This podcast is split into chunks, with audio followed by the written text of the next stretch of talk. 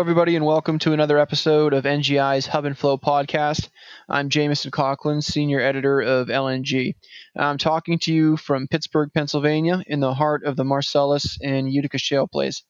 The aim of our podcast is to explore the issues that matter most to North American natural gas and beyond.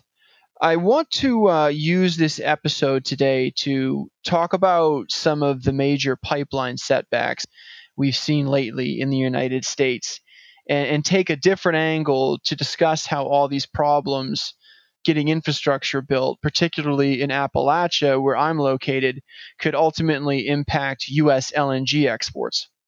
I just started some reporting for a story on this angle, but I think I have enough to give our listeners a brief overview of some of the concerns I'm hearing about how all this could relate to exports.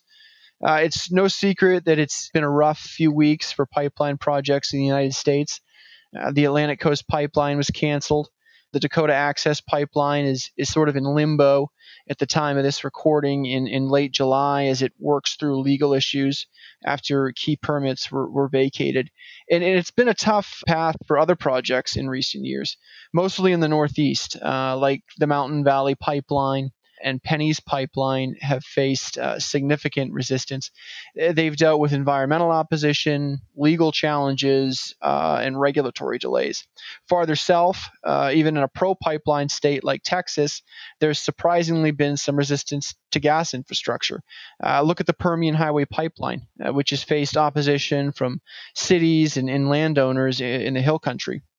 So when does all this start trickling down to second wave LNG export infrastructure and subsequent facilities? If it does trickle down, will it be difficult to get feed gas to the plants if new or expanded pipelines to serve them are also challenged? So environmentalists have ramped up their fight against natural gas pipelines in recent years, and they're finally winning some important battles. Public perception has also shifted, and natural gas is not viewed as favorably as it once was. So future waves of LNG export projects could be subject to a tougher permitting environment. Many of the second wave facilities already have their key federal permits and export licenses, but they'll still need other federal, state, and local approvals. We have an election coming up in November, and things could also look very different after that. I'm told the need for these additional approvals could create a challenge for new export terminals, but it doesn't mean these projects will be stopped outright if they run into more resistance. It just might slow things down a bit. You're also a lot less likely to see significant resistance along the Gulf Coast, where most of these facilities are planned and where they enjoy more support. Even still, project developers have almost certainly taken notice of the opposition's success. Outside of the Gulf Coast, it has become exceptionally challenging to get infrastructure projects completed. Beyond the Northeast, you don't have to look any further than Jordan Cove LNG in Oregon, which has hit repeated regulatory snags and faced a lot of opposition, to name one example. But I'm told the bigger concern for export development right now is in the Appalachian Basin. And to be clear, takeaway capacity is sort of overbuilt up here right now.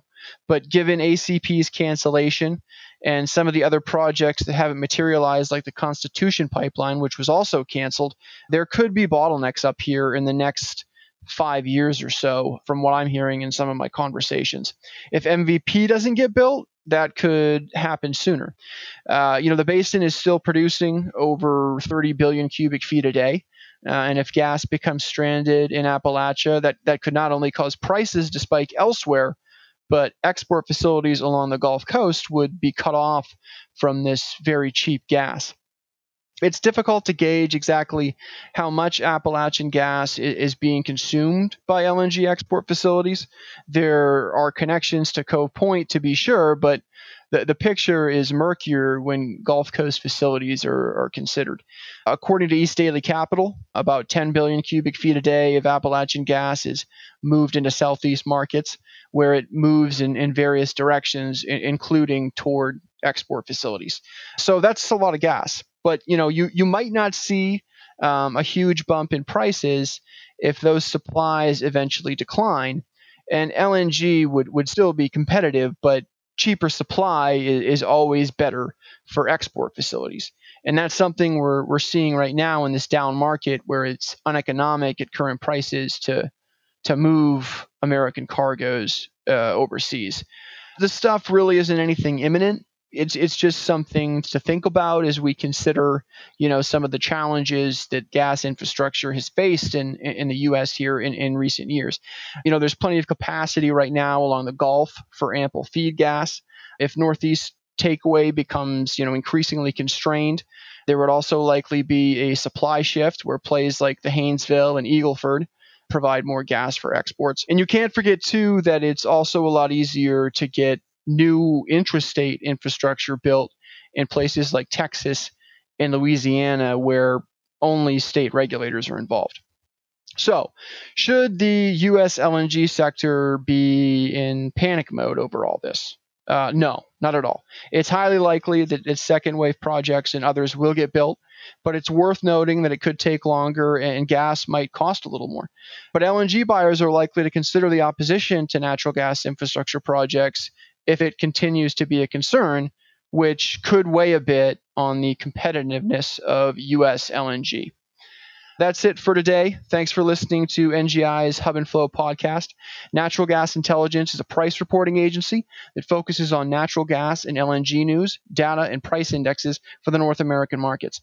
We believe that price transparency empowers businesses, economies, and communities, and this podcast is part of our effort to add to that transparency.